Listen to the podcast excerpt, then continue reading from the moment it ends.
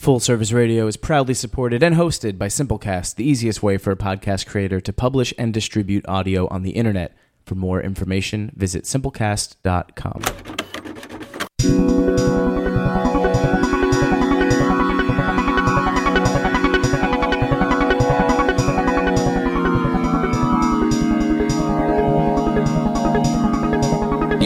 You to Full Service Radio. Full service radio. Full service. Full service, full service. Full service radio. and we sip some wine, and the incense burn, and the record turn is the Night Welcome to Beer Me on Full Service Radio, broadcasting live from the Line Hotel in Adams Morgan, Washington, D.C. I'm your host, Sarah Jane. I live, work, I love beer here in D.C. During my time at culinary school, I gained an appreciation for good beer and continued my studies in beer at grad school at NYU. Since then, I've been a beer director, beer bar general manager, and I get to continue to explore the beer world with all of you wonderful listeners. Every week, I will have a different guest from different parts of the beer world brewers, importers, bartenders, educators uh, to help us explore this fascinating and dynamic world. Whether you're new to beer or a seasoned professional, we have something for you. So, today, on this actually beautiful Monday morning in Washington, D.C., I have the co founders of Aslan Beer Company, Andrew Kelly and Kai Luskowitz. Uh, Aslan Beer Company opened in uh, 2016 in Herndon, Virginia, and they have exploded across the beer world. Um, beer nerds all around have stood in line for this beer. Uh, very, very uh, difficult to get a hold of as of late. Um, they make really, really beautiful hazy New England style IPAs, uh, Berliner Weiss, some stouts, and uh, they currently have a pop up uh, at the uh, Nats Stadium, a little pop up beer garden, which I've had the privilege of going to. Really, really beautiful little spot, great beers. There's typically a food truck there for food. Uh, so, Andrew, Kai, thank you both so much for coming in today. Thanks for having us. Yeah, I got you right, right? The intro, all right? so, uh, I do want to talk a little bit about your pop up right at Nats Stadium. How has that been going? It's been great. Um, it's it's extremely weather dependent, but uh, we're just selling cans um, out of our reefer truck. Um, we're open for all of Nats home games, and going into June and the remainder of the season, we're hoping to be open every day. Oh wow! So, and you've have you had people who, you know, have never heard of your beer before, or do you have you know the serious diehard beer nerds who have like followed you from Herndon to the Nat Stadium, or do you mostly just get people like right before the game? Yeah, it's actually been a surprise. We've we've gotten a lot of new customers out of out of this beer garden. Um, Aslan is well known in the beer nerd uh, community, but this has shown us that we have so much more room for growth outside of that for the everyday or even average um, beer consumer. So you're still a fairly new brewery, and you opened up when in, in 2016, early We've actually opened up um, September 2015. 2015. Okay, sorry about that little snafu there. Um, and the name of the company is for it's the maiden name of your wives, right? Because you both you married sisters, right? Yeah, we did. So, so tell tell this story. Tell tell us how you kind of came to be. So, God, maybe 10 years ago, um, my wife got me a homebrew kit. Didn't know Kai existed at that point. Um, and, he does exist. Uh, yeah, he does. I am real. You're not just a figure of my imagination. No. Oh, Um, so, uh, my girlfriend at the time got me a homebrew kit. Same thing with, uh, I believe they were engaged at that time. And your Um, girlfriends are sisters. Yep, great. We're sisters. Um, Kai lived in Houston. I lived in the DC area, and um, we both were homebrewing separately for fun, um, kind of like a uh, hobby outside of our everyday work schedule. Um, Kai, um, I met Kai at a uh, family function, Thanksgiving, uh, Christmas events, and we just hit it off talking about craft beer and what beers we liked, what beers we were homebrewing, and um, kept that relationship going via email, text, um, calling each other. Visited him in Houston. He made some beers, tried his beers. He ended up moving back to uh, the DC, or moving to the DC area, not back, and um, just to establish our relationship, we started brewing together, and decided we really liked it. We we got along, and established a uh, solid friendship from there. And um, you know, he got married, I got married um, into the family. We were brewing probably twice a weekend at that point. Um, almost opened a brewery in the Charlottesville area. Mm-hmm. God, that was 2013. Um, decided to pull back, hone our recipes in, and uh, I was living in London. Came back in February of 2015. Was like, all right, Kai, we got to do this, or I'm going to move somewhere else. I, I was getting kind of bored of the DC area at that point Yeah. um, and my and my job was kind of uh, hectic. So uh, Kai was like, "All right, I'm cashing my 401k in." I did the same thing, and we took the lead.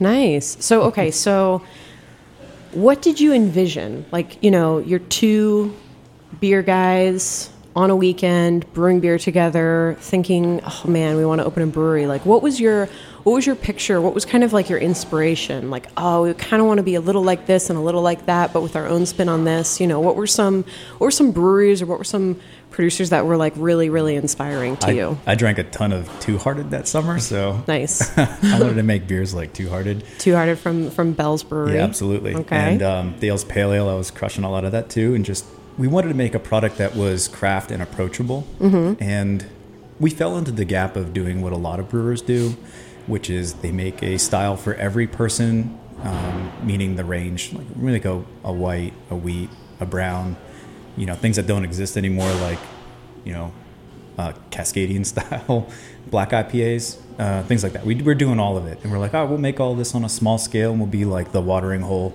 for our town. And Drew and I spent a lot of time thinking regionally where where breweries located, and which is why originally we lo- we thought Charlottesville and then pulled back, is because there were no breweries in our home area, which is Fair, at the time Fairfax County. There was only a handful of people, like Mad Fox, which has been around for a few years, and we're like, this place is missing like an intimate brewery that's approachable for everybody. And then when we start brewing the beers in 2000, the summer of 2015, started going like, okay, well, I don't really like these beers. Why are we doing this? If this is like our life going mm-hmm. forward, and we're gonna put all of our money on the line and convince our wives like this is a smart endeavor, then why aren't we making these products that we're not passionate about? So we quickly changed to doing the things that we were doing as homebrewers, like New England and hazy, and things that were juice bombs or whatever people want to call them. Just stuff that was true to us. Yeah, I noticed. So I was, I was doing a little research here, and for those of you just uh, tuning in, I'm sitting down with Andrew Kelly and Kai Leskowitz from uh, Aslan Beer Company. So your opening lineup um, was a double rye ale, a Kolsch stout, IPA, double IPA, saison, session ale, and a wit beer. Is that yeah? That was correct.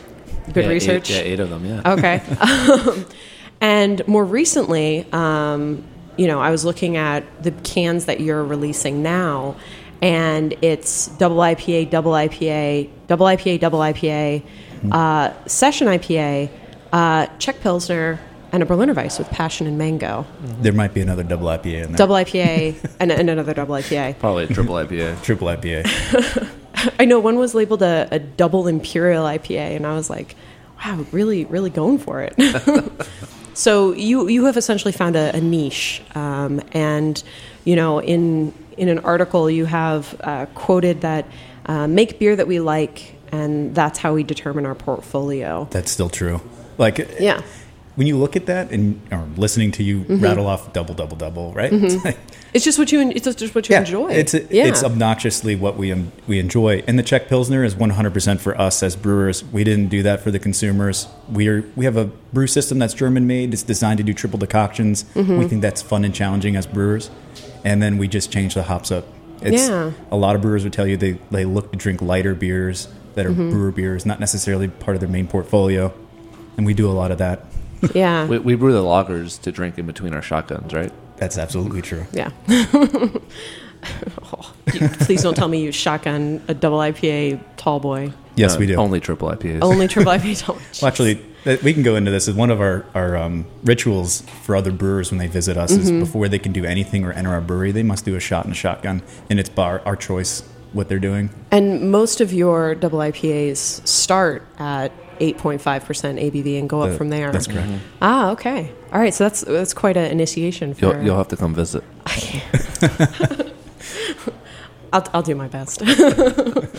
Uh, so actually, I was reading about uh, an interesting beer that you all put together called Raging Rabbit.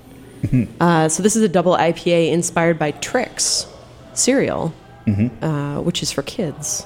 The as I answer to recall. this is a little lengthy. Yeah. So if you look at the, the total title there, it's Progeny Beer, Mm-hmm. and then it has a beer name, Raging Rabbit.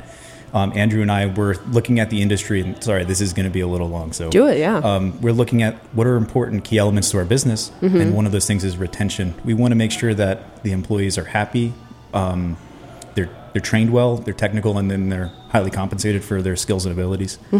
And um, so, one of those things that we're doing to increase retention and kind of incentivize the guys to work is we created a progeny program, which essentially is the brewers contract within Aslan. So they all have their own label. All of our brewers, Bo, Joel, Scott, um, and then any of the other team members that want to come into the program have to become a brewer first. So we have two or three other guys that are eligible for the program this year. But anyway, in Progeny, they get free range to do whatever they want to do.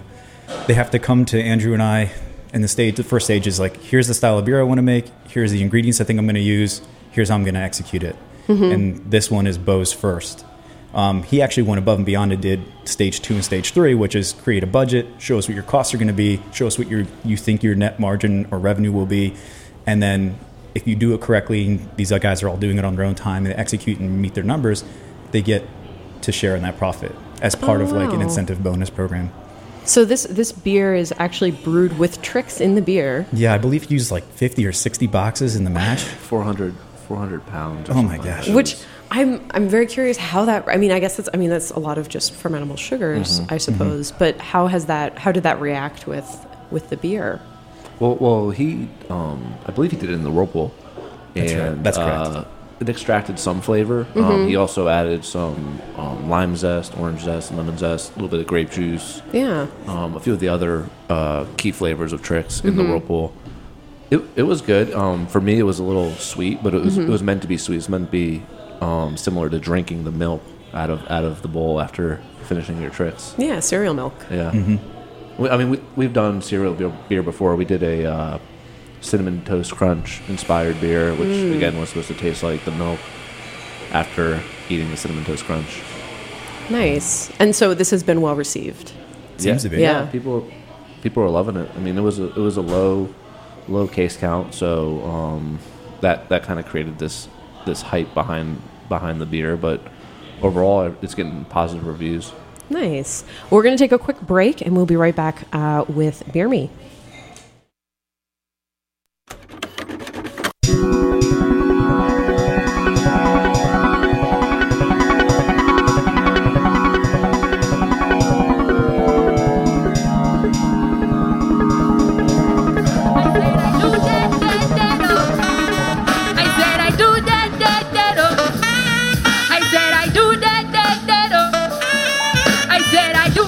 do. So the theme music and the break music here on Beer Me is the legendary Nag Champa Art Ensemble. This is a live at Songbyrd recording from a few years ago. It's Jamal Gray's project. Find it soundcloud.com slash nagchampa. We'll be right back. I said I do that to fly. I do that, that. I said I do that to fly. I do that, that. I said I do that to welcome back to Beer Me recording live at the Line Hotel full service radio uh, I'm sitting down with the co-founders of Aslan Beer Company uh, Andrew and Kai Again, thank you both for coming in. So we were just talking about some of their uh, special release beers, as well as you know, kind of their lineup, which is definitely uh, heavy on uh, New England style IPAs, double IPAs, uh, imperial IPAs. Highly recommended to be shotgunned. Um, so I do want to talk about your location. Uh, you opened up in Herndon, which, as somebody who grew up in the Northern Virginia area, sounds really great because you're right. There's kind of a a vacuum there. Um, but I recall early or sorry, late 2016, you announced that you would be moving uh, from Herndon, um, and then now we are mid 2018. Are you s- still in Herndon? Yeah, so originally we chose Herndon because Okay. of the small town feel. Um, Kai lived in Herndon at the time. Um, our third co-founder Richard lived in Reston. I was floating around between Arlington, and Falls Church, and now live in Herndon. Um, end of December, we uh, closed up shop for um, on-premise sales and solely doing those bottles, but quickly transitioned to cans. Um, and we decided that um, because of some misfortune with um, local municipalities, we were going to leave Herndon. Um, things went better through 2017. We found a spot in Herndon that we wanted to open a tasting room, but as we quickly were growing, we decided we needed to also move outside of Herndon because of production caps um, to meet our demand. So They have they have caps on production in Herndon. He's telling the very polite version of the story. Yes. Okay. Um, so yeah, so you can only brew five thousand barrels of beer Ah, a year okay. in Herndon per license, and we're already past that. So luckily, we have two licenses: one in the downtown Herndon section, and Mm-hmm. one in our current industrial um, facility. So we can do ten thousand barrels, but um, we will be outpacing that probably end of next year. Okay.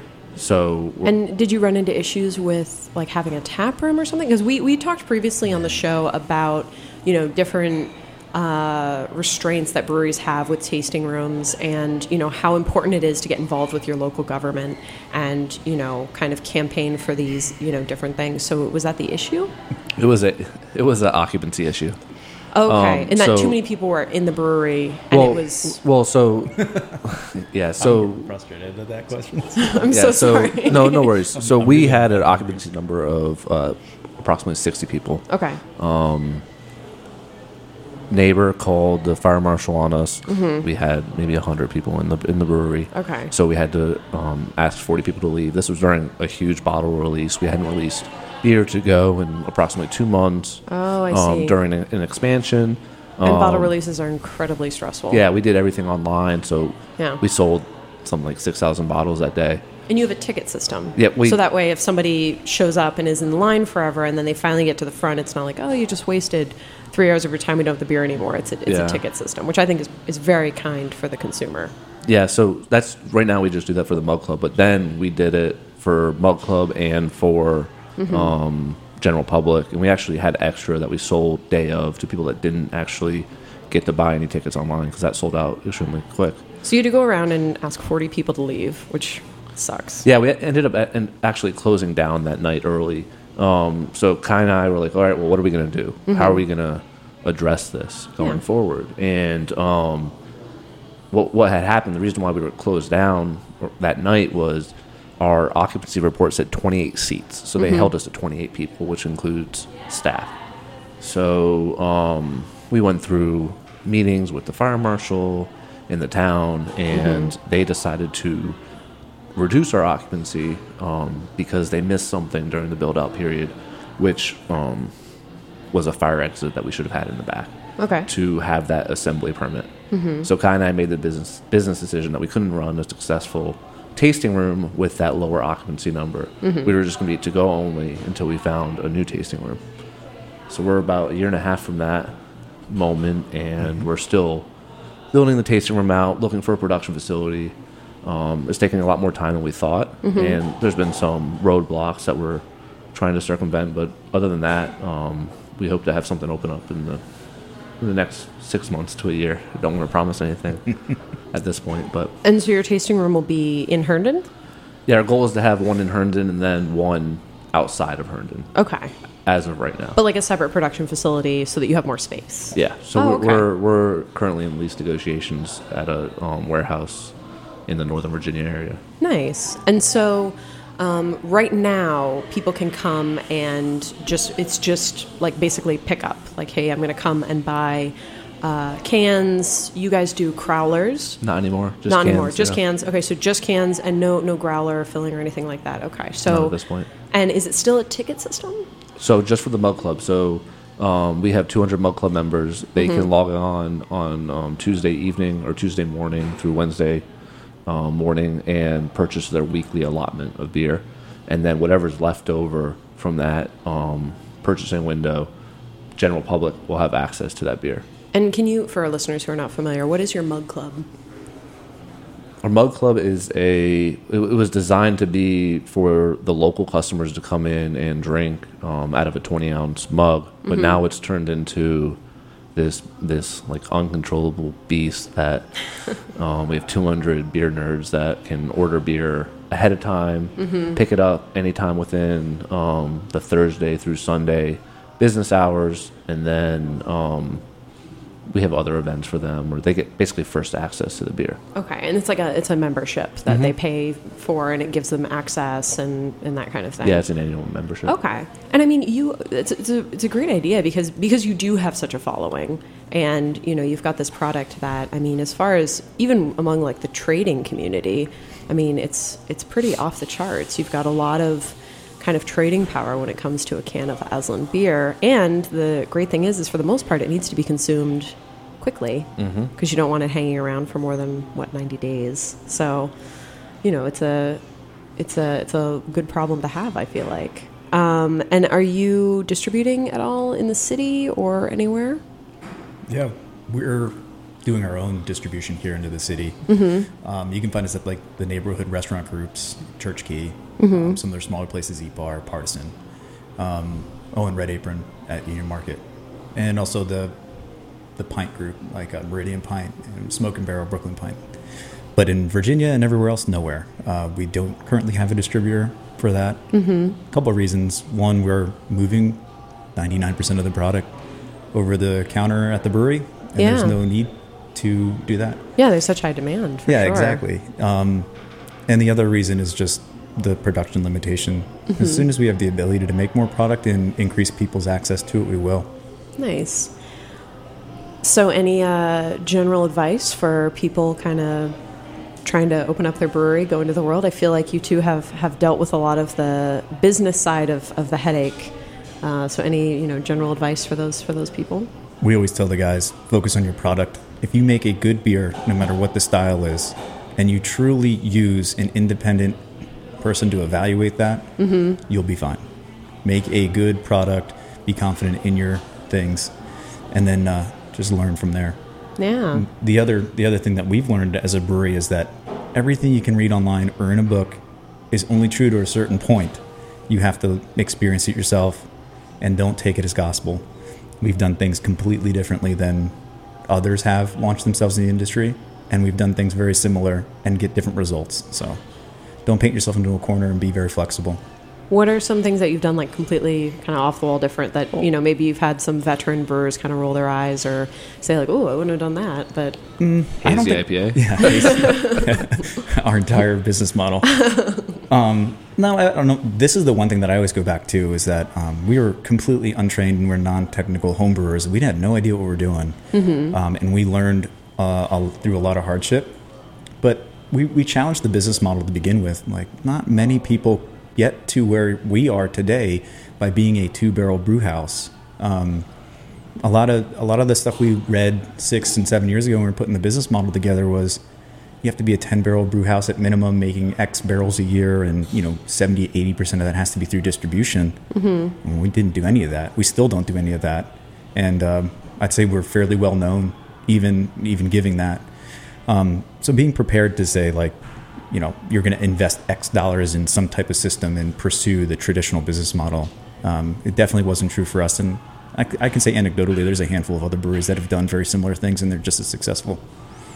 Nice yeah, my advice is just um, brew what you have a passion about. You know, it's, it's just like a chef, right? If you can tell if, if the cook isn't into what they're making, um, same thing with brewing. It's gonna it's gonna result in a poorly made beer, or or just an average beer. Um, so be passionate about what you're brewing and um, be innovative. That's that's another thing that I think helps us keep you know keep growing is introducing new styles of beer or or um, just changing it up every week so that you don't get the same IPA every week. Um, we, we find that consumers like like that rotation. I mean, you see other breweries doing it as well, and, and they're successful at it. Yeah, for sure. I mean, you I, I can't imagine you guys have like a flagship, you know what I mean? Or like a beer that you just you've had from the beginning. It's the one that you produce the most and, you know, everybody it, do you? Yeah, kind of. I mean, what what the base for a lot of our products are is actually a, a beer we made mm, right around the beginning of our first launch in September 15 was Mind the Hop, mm-hmm. which isn't made. Well, yeah, it is made in its original form and also a double dry hop version of it. But it's also the base of all of our Johans. Our Johan series is basically just a fruited Mind the Hop or a fruited and vanilla version of Mind the Hop. Um, that Double Orange Starfish, and I think even Master Karate now define us. We have a whole series based on Master Karate recipe with Sensei, Wax On, Wax Off, Grasshopper. So um, It's very timely with the uh, Karate Kid coming back. Was it to Netflix or something like that? to uh, YouTube. yeah. But um, yeah, I think Double Orange Starfish or Single Orange Starfish would be our defining beers. I think a lot of people know us for that one. Um, And it's Double really- Orange Starfish is your session IPA, It's uh, Double Orange Starfish is a double IPA, Double IPA. like eight point two percent Citra. but your original like just Orange, Orange Starfish, Starfish. is your Starfish. session IPA. Yeah, 5.5%. a half. Yeah. Yeah. Okay. Session-ish. Yeah. You can have multiple. Well, thank you both so much for coming in um, all the way from Herndon uh, and uh, sitting down and talking with us. Hopefully, we see you around for Savor uh, coming up June 1st and 2nd. Um, I'm assuming you have some events or you're participating in some events or. We have one event at one event at um, Meridian Pint. Other Okay. than that, I don't think we're we're not. Well, we're, I'm not planning on going to the actual Savor event. I don't know if Kaya is, It's in the air. but um, at this point, it's just one event at Meridian Pint. Which event is that? Just so people can maybe check out your beer or Virginia Ales, I believe. Virginia Ale? Virginia Do you know the IPAs. day or? I'm sorry, I'm putting. I'm I so putting on the spot. But otherwise, um, check out their beer garden. It's right outside Nat Stadium. Um, really fun spot. And like I said, there's usually a, a food truck there, so you can have some really great beer. You can have some really great food. Uh, go out to Herndon, and uh, it's a beautiful area. And you know, get some get some cans of beer. Go on the internet, trade them, get other beers too. You know, mix it up, make some friends. Get in that beer nerd beer nerd world. So the event is Virginia Beer Event at Smoke and Barrel, um, Tuesday, May 29th. Nice. Awesome. Well, check that out. Uh, drink local beer. And uh, thank you again for listening. This is Beer Me on Full Service Radio, recorded live at the Line Hotel in Adams Morgan, Washington, D.C.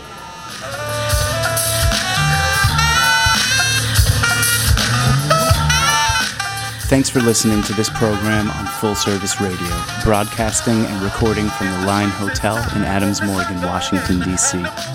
Full Service Radio programming can be accessed live and archived on fullserviceradio.org. Our talk programming is available on most podcast apps like iTunes and Stitcher, and our DJ sets are available on mixcloud.com slash fullserviceradio.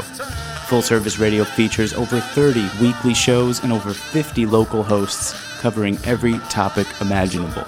If you want to be a guest or get involved, email us at info at fullserviceradio.org. Follow us on Twitter at fullservicerdo, on Instagram and Facebook at Full Service Radio. Thanks for listening.